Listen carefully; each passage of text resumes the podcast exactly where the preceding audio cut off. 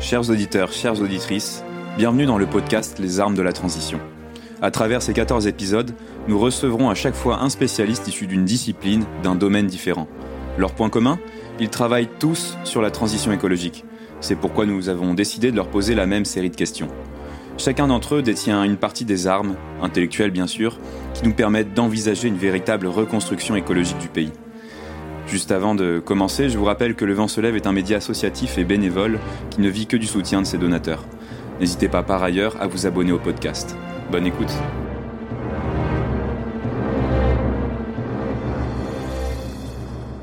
Yves Marignac, bonjour. Bonjour. Vous êtes le porte-parole de l'association Negawatt, qui est connue en France pour produire des scénarios de transition vers la neutralité carbone en 2050. Et euh, moi, la première question que j'ai envie de vous poser, c'est euh, à quoi sert un ingénieur euh, pour euh, le climat? Pourquoi est-ce que vous avez choisi euh, cette branche-là plutôt qu'une autre pour apporter votre pierre à la transition écologique? Alors, bien que n'étant pas exactement ingénieur moi-même, je suis très actif effectivement au sein de Negawatt, qui est pour beaucoup une association d'ingénieurs.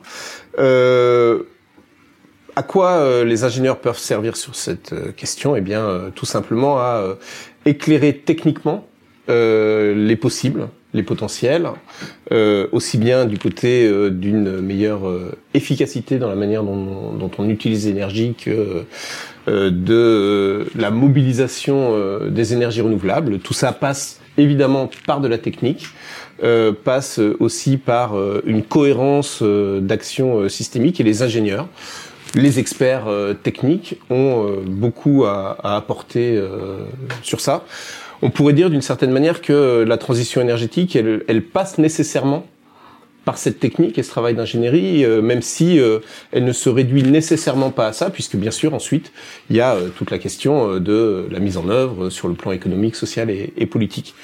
À titre personnel, je n'ai pas choisi ce métier pour m'engager dans la transition énergétique. C'est plutôt l'inverse, c'est-à-dire j'ai euh, euh, depuis euh, plus de, de, 25 ans développé une expertise dans le champ du nucléaire, de l'énergie et par extension de la transition énergétique et c'est un engagement personnel, citoyen dans la manière dont l'expertise peut servir la société, le débat et l'évolution vers une une trajectoire euh, plus soutenable qui euh, me conduit à mettre cette expertise, hein, cette euh, capacité de réflexion et, d'ingénierie au service de la réflexion sur la transition énergétique.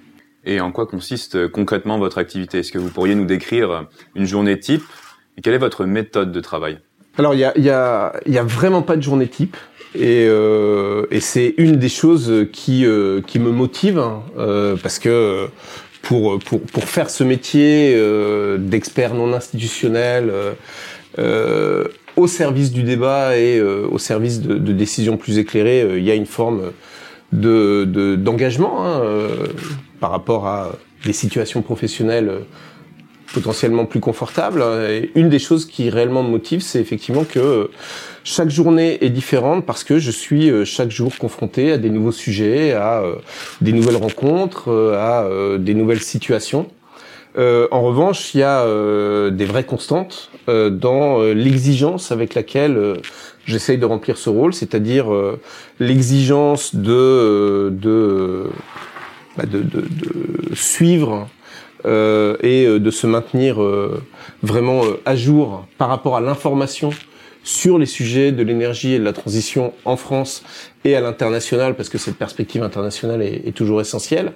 Donc l'exigence de, d'une de, veille sur ces sujets, l'exigence d'une euh, analyse euh, aussi euh, euh, impartiale, aussi sérieuse, aussi réfutable dans sa méthode que possible sur les les, les, les, les, voilà les, potentiels d'action, les euh, leviers euh, de changement, et puis euh, l'exigence de restitution à différents publics sous des formes adaptées, donc aussi bien par la production de rapports que par des interventions médiatiques ou dans des conférences de cette analyse, mais vraiment avec le souci en permanence de, de, viser une forme d'excellence dans la rigueur méthodologique et dans la mise à disposition des meilleures connaissances et des analyses les plus complètes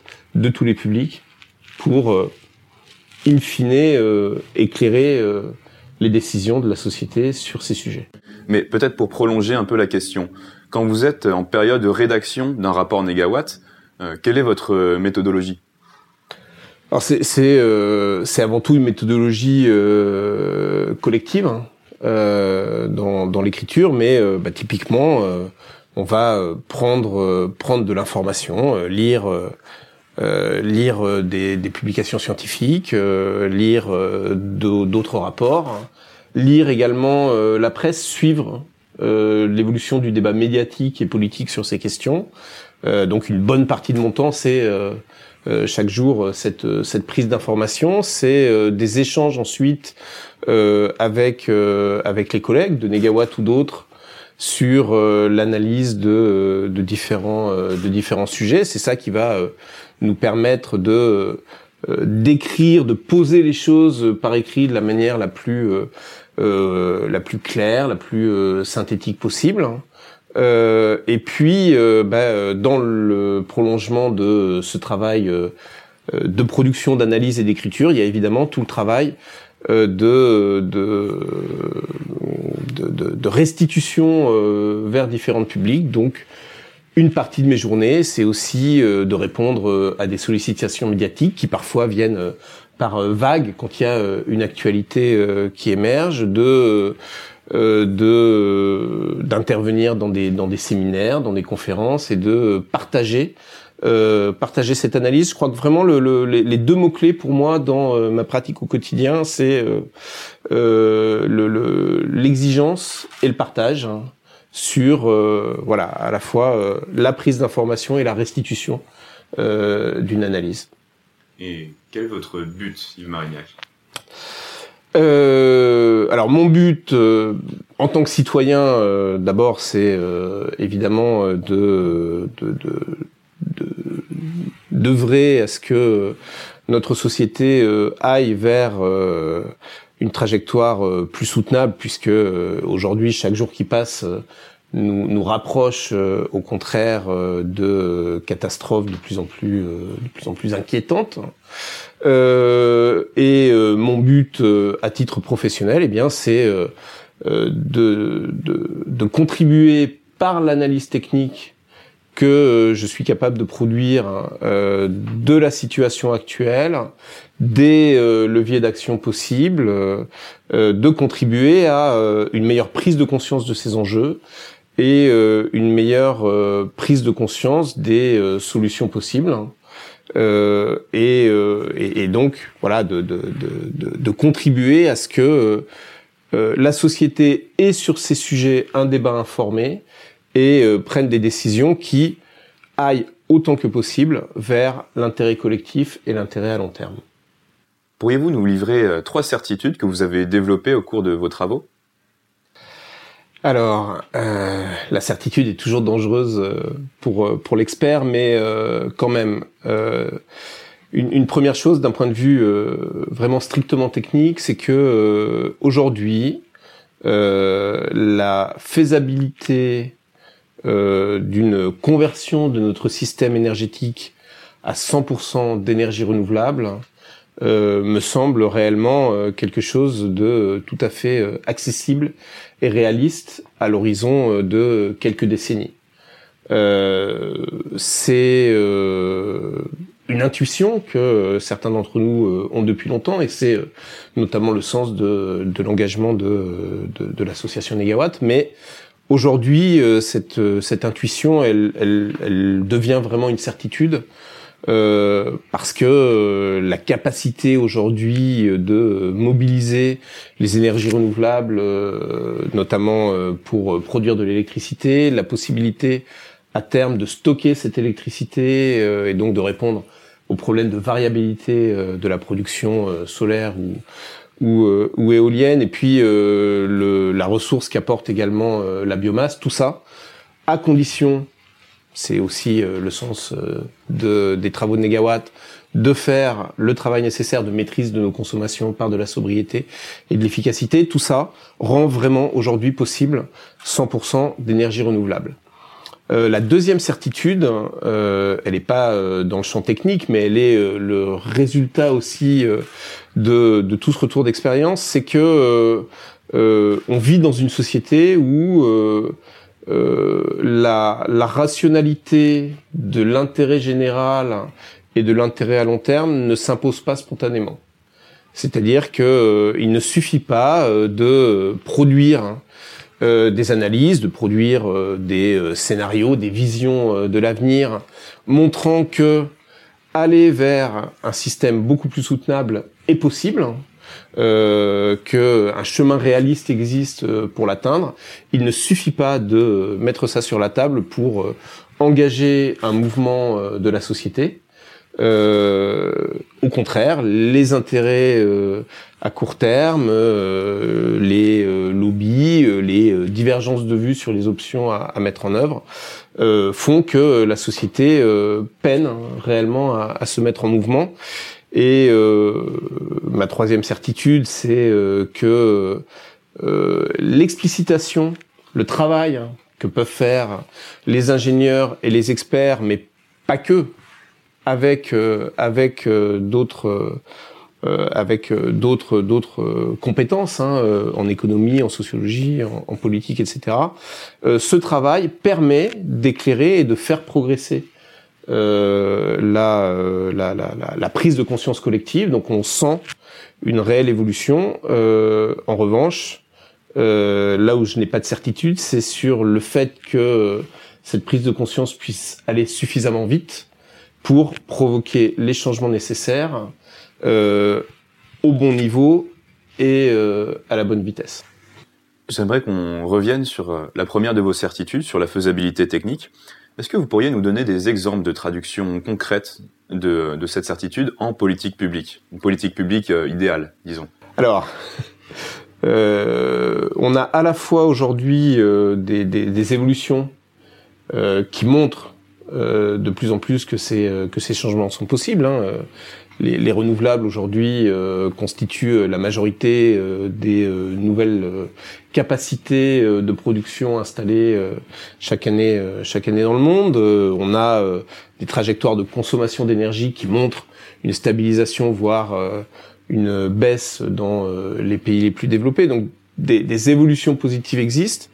Euh, et euh, dans un certain nombre de cas, euh, c'est évidemment parce qu'il y a des politiques et mesures euh, pour accélérer ces transformations. Mais d'un point de vue d'un point de vue concret, je crois qu'aujourd'hui on est encore très loin du compte en termes de, de, de, de politiques et mesures nécessaires.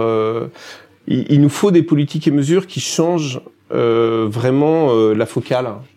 Euh, de des, des, décisions. Il faut des politiques et mesures qui euh, euh, qui euh, dépassent des visions court-termistes pour vraiment s'inscrire dans la question, dans, dans, dans, la réponse à ce qu'on appelle à Négawatt l'urgence du long terme. Il faut des politiques publiques qui dépassent aussi les questions de rentabilité ou de performance économique vues étroitement depuis euh, euh, l'opérateur ou l'investisseur, mais euh, qu'il regarde du point de vue de l'intérêt de l'ensemble de la société, et puis des, voilà des, politiques qui qui apprennent en fait à créer de la valeur en économisant la ressource plutôt qu'en en détruisant.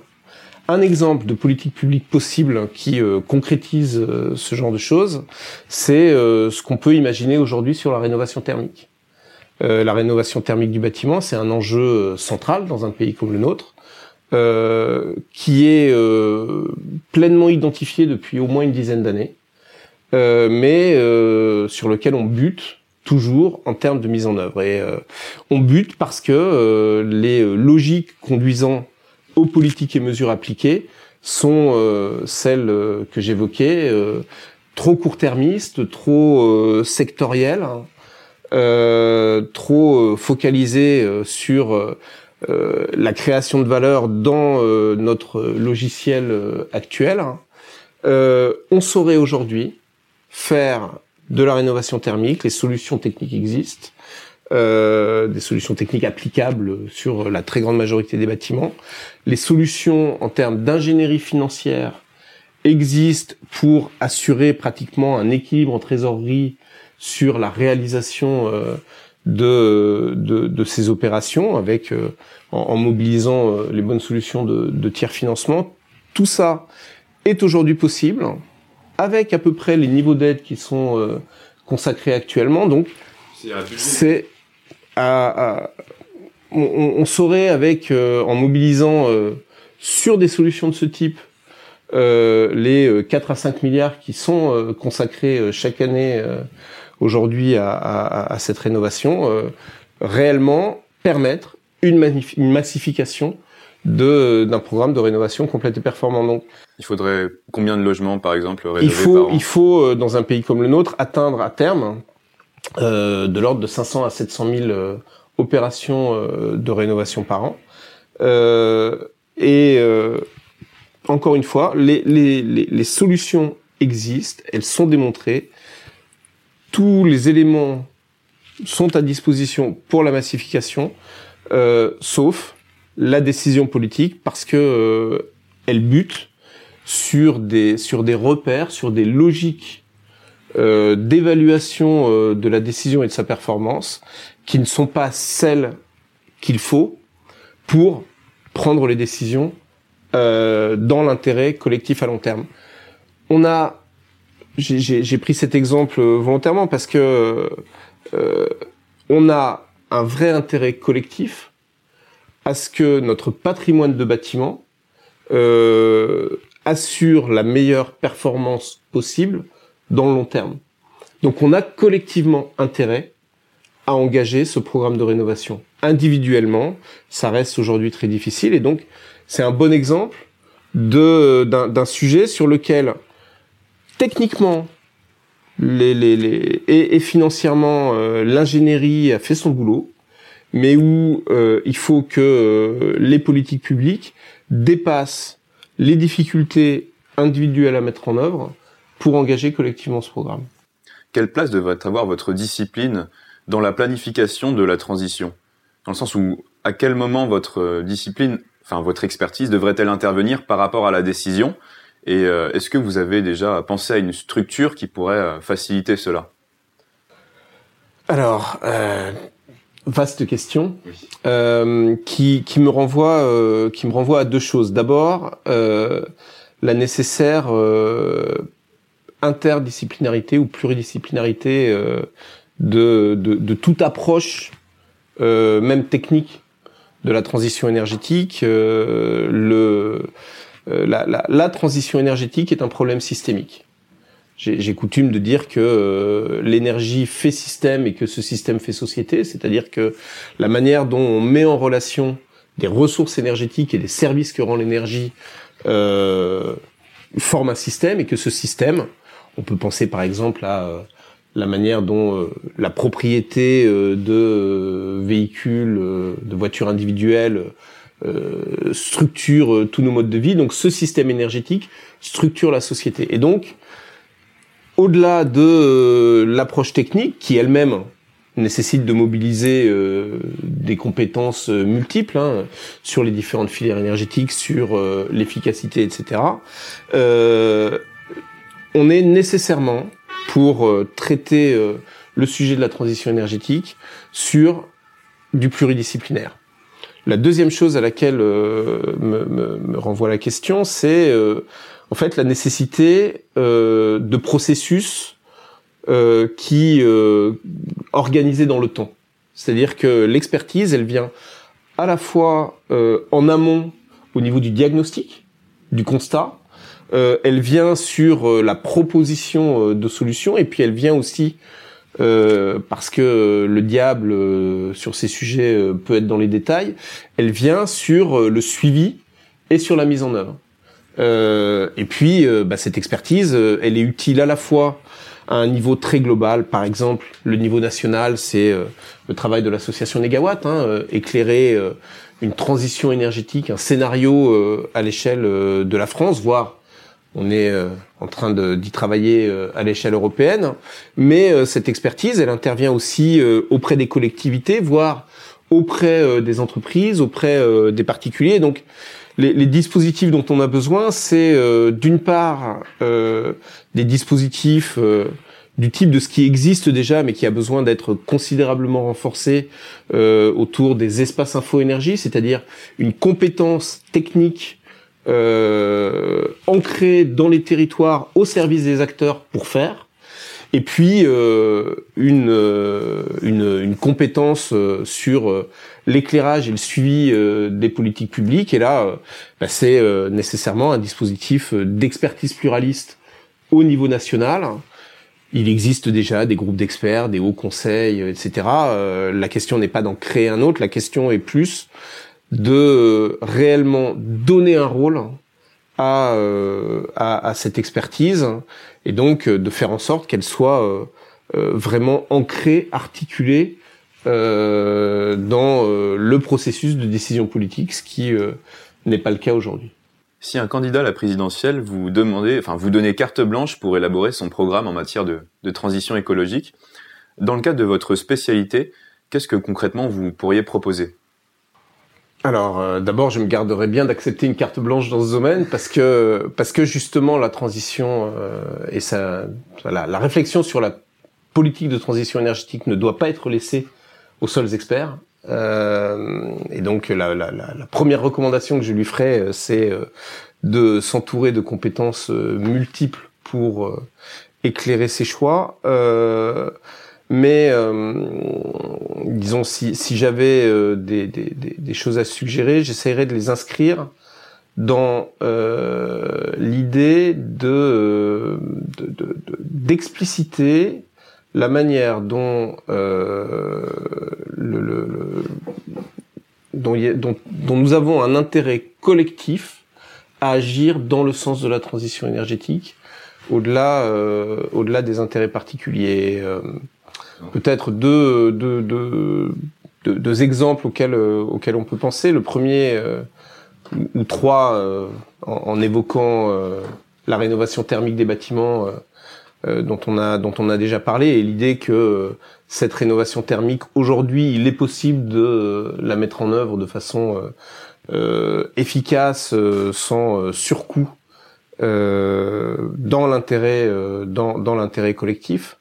Euh, une, euh, une première idée, ça serait euh, d'introduire partout, à toutes les échelles de collectivités, une logique de conditionnement des nouvelles implantations euh, d'habitation, d'activité, à un certain degré de proximité avec les réseaux et les infrastructures et les services existants. Donc ça, c'est euh, l'idée de euh, conditionner en fait tout nouveau développement, tout nouvel aménagement du territoire à euh, la densité existante et donc de retrouver, par rapport à ce qu'on a connu ces dernières décennies, une maîtrise publique collective de la manière dont nos territoires évoluent.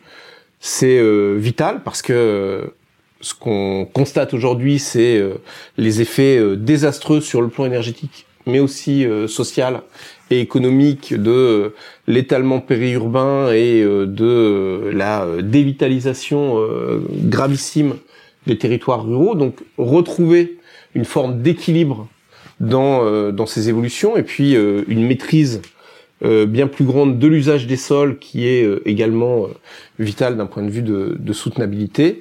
Et puis, bah, au niveau local, c'est aussi un moyen de d'intégrer pleinement ces évolutions dans le cadre de projets de développement territorial en mobilisant les potentiels de maîtrise de la consommation liées à un meilleur aménagement du territoire, réduction des distances à parcourir, euh, optimisation euh, de la forme des euh, bâtiments, etc. Et puis de mobiliser aussi à travers cet aménagement les potentiels de production d'énergie renouvelable au plus près, au plus près des, des, besoins. Donc voilà une mesure qui pourrait être complètement structurante dans le long terme sur ces questions.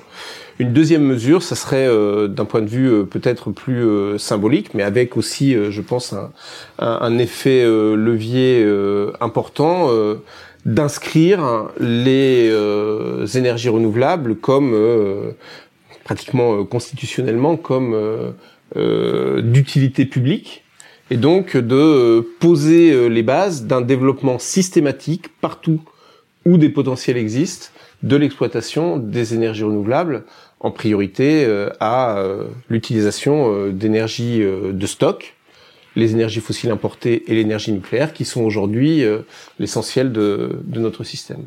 Une, autre idée simple à laquelle on peut penser, c'est la, la généralisation de ce qu'on appelle les économes de flux. Euh, les économes de flux, c'est euh, un métier euh, technique là aussi qui consiste à se pencher à l'échelle d'une collectivité de quelques dizaines de milliers d'habitants par exemple, ou on pourrait l'imaginer à l'échelle d'un parc de bâtiments tertiaires, qui consiste à regarder l'ensemble des, des, flux, des fluides, électricité, autres énergies, eau, et à rechercher toutes les économies possibles. Euh, c'est un métier qui, euh, en général, euh, se rémunère directement en, en, à peine un an sur les économies réalisées. Et donc, aujourd'hui, il y a des collectivités qui sont en pointe dans le, le, développement de, ce type de profilé de poste, mais il y a vraiment matière à généraliser ça sur l'ensemble du parc de bâtiments tertiaires publics et privés dès qu'on peut faire des regroupements qui rendre ça pertinent euh, partout en France. Et euh, c'est euh, non seulement évidemment un levier important pour aller chercher des économies d'énergie qui sont nécessaires globalement à la transition, mais c'est aussi une perspective vraiment nouvelle qui peut être donnée en termes de métier. Et globalement, peut-être un des conseils qu'on peut donner aussi à, aux, à, un candidat à la présidence de la République, et c'est quelque chose qu'on a évoqué d'ailleurs déjà avec euh, des candidats précédemment, c'est euh, vraiment d'axer euh, un programme de transition énergétique sur les nouveaux métiers, sur les besoins de formation, d'accompagnement professionnel que que ça que ça engendre, parce que il y a, y a vraiment matière sur les économes de flux, sur euh, la rénovation thermique, sur euh, euh, la réparabilité des objets, sur le développement des renouvelables, à donner, notamment pour notre jeunesse qui en a évidemment énormément besoin, des perspectives vraiment de, de, de, dynamique, d'utilité sociale, qui sont, dont, dont je ne comprends pas en fait aujourd'hui que les politiques ne s'en saisissent pas davantage. Est-ce que vous êtes en lien avec des spécialistes d'autres domaines? Alors je pense plutôt du coup au, domaine des, sciences humaines puisque vous êtes déjà dans la technique, donc j'imagine que vous collaborez avec des, ingénieurs de, de, toute, chapelle. Voilà, mais et, si oui, comment est-ce que vous travaillez ensemble? Alors c'est euh, vraiment essentiel pour moi euh, euh, d'inscrire en permanence mon travail hein, dans une forme de pluridisciplinarité. Euh, on a besoin, dès lors qu'on réfléchit à la transition énergétique, au système énergétique, euh, de, de, de, mobiliser évidemment des compétences techniques, mais de mobiliser également euh, des compétences sur euh, sur l'économie. On a besoin de changer de paradigme économique pour permettre que cette transition se fasse, puisque Aujourd'hui, on voit bien que euh, les signaux économiques, la manière dont se forment les prix, euh, les euh, réflexes trop court-termistes des investisseurs, etc., ne nous placent pas sur la bonne trajectoire. Donc, les économistes doivent être mobilisés, les sociologues, évidemment, sur tout ce qui est théorie du changement et accompagnement du changement doivent l'être. toutes les spécialités qui contribuent à réfléchir aux politiques publiques, les sciences politiques, le droit euh, doivent aussi euh, être mobilisés. Et puis, euh, il faut le faire non seulement au niveau national, mais au niveau territorial qui demande des compétences particulières, et au niveau international parce que tout ça doit s'articuler. Donc, il n'y a, pas un moment dans mon travail professionnel où je ne ressente le besoin d'être en prise avec les compétences, les productions de spécialistes hors de hors de mon domaine. Euh, concrètement, euh, bah, euh, ça passe par beaucoup de, de lectures, beaucoup d'échanges et beaucoup de travail collectif. L'association Negawatt, par exemple, fonctionne avec un, un, noyau dur qui comprend certes des ingénieurs spécialistes des différentes filières énergétiques ou de l'efficacité énergétique, mais aussi des sociologues, des chercheurs en économie, des euh, euh, spécialistes de, de, l'urbanisme ou euh, de l'architecture. Euh, on a, on a vraiment besoin de, de, connecter, de connecter tout ça. Et voilà, le, le travail quotidien euh, quand j'évoquais tout à l'heure la lecture euh, d'articles, de rapports, etc., euh, eh bien c'est aussi euh, un travail de, de prise d'informations et de connaissances venant de ces de ces différents domaines. Et puis il y en a un que j'ai pas cité et qui peut-être est le plus fondamental d'entre tous aujourd'hui, c'est celui de la philosophie. parce que on a réellement aujourd'hui à travers ce problème de non-soutenabilité euh, de euh, nos sociétés et de besoin de transformation, euh, bah, la question de notre rapport même à la société, à la nature ou l'environnement ou la planète qui qui est posée. Et donc, voilà, tout, tout, toutes ces compétences, tous ces métiers sont vraiment fondamentaux à faire travailler ensemble. On essaye de le faire au quotidien, mais on manque encore beaucoup aujourd'hui de transversalité euh, dans euh, le fonctionnement euh, de, de, la production académique, de la production d'expertise et dans le fonctionnement encore plus peut-être de la production des politiques publiques. Yves Marignac, est-ce que vous êtes optimiste quant à la faculté de l'humanité à répondre aux défis climatiques? Résolument optimiste euh, ou raisonnablement optimiste euh, parce que euh, d'abord parce que on a besoin de l'être.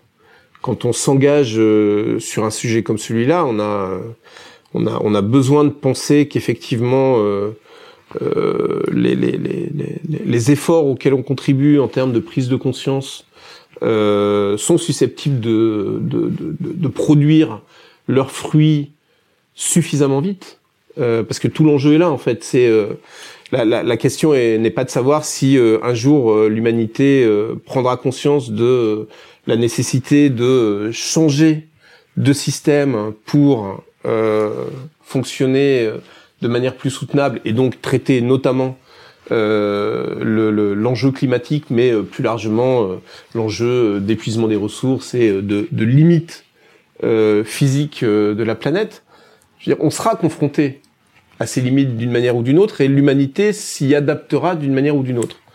Euh, la question est de savoir si euh, elle s'y adaptera par euh, anticipation ou si elle s'y adaptera par crise. et on peut imaginer, hein, y compris, c'est les théories de l'effondrement notamment, des, des, des, des, des crises extrêmement graves, ne remettant pas en cause l'humanité en tant que telle, mais remettant en cause euh, notre civilisation.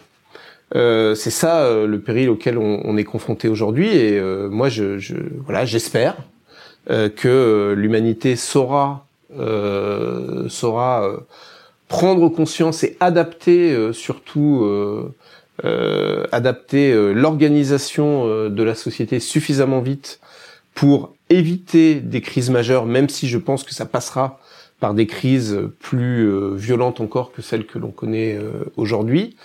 Euh, je, je, je, me rappelais récemment d'une conférence que j'ai entendue il y a quelques, il y a pas mal d'années même maintenant, par Michel Serres sur 1905 et la manière dont en 1905, dans plein de domaines différents, des idées nouvelles ont émergé et convergé. et il citait par exemple, enfin il faisait un parallèle entre le pointillisme dans la peinture et les évolutions majeures dans le domaine de, de la physique. Oui. et et le, le je, je, je pense qu'on est aujourd'hui, donc ça euh, c'est mon, mon, mon, côté euh, résolument optimiste, on est aujourd'hui dans un moment qui est un peu de même nature. On voit émerger, on voit des signaux faibles sur euh, des voilà des des, des, des nouvelles réflexions, des nouvelles approches en économie, en gestion, en politique publique. Euh, des, euh, des, des, nouvelles aspirations aussi, euh, des nouvelles façons de concevoir euh, les projets de vie, les, le, le, le, rapport des uns et des autres à la communauté, à l'environnement. Donc voilà, je pense que ces nouvelles formes sont en train d'émerger et que donc j'ai l'espoir que tout ça fasse sens et dans les années qui viennent, euh, euh, bah, euh, apporte réellement les changements majeurs dans euh, le fonctionnement économique, le fonctionnement politique, qui rendent possible la mise en œuvre de la transition énergétique, qui par ailleurs, techniquement et économiquement, fait complètement sens aujourd'hui. Ma crainte, si je pense à 1905, je pense aussi à 1914, ma crainte, c'est que tout ceci n'émerge pas suffisamment pour nous épargner une crise majeure. Mon espoir, c'est que euh, avec d'autres, et on est de plus en plus nombreux à s'engager euh, dans euh, dans cette direction, euh, que avec d'autres, on fasse masse, on fasse corps, on entraîne suffisamment vite la société pour effectivement que ces nouvelles formes émergent avant avant une grande crise. Merci Marinac. Cet épisode des armes de la transition touche à sa fin. Si vous avez apprécié ce podcast et que vous souhaitez nous soutenir, n'oubliez pas de vous abonner et faire un don sur le site du Vent se lève. Et à bientôt pour une prochaine émission.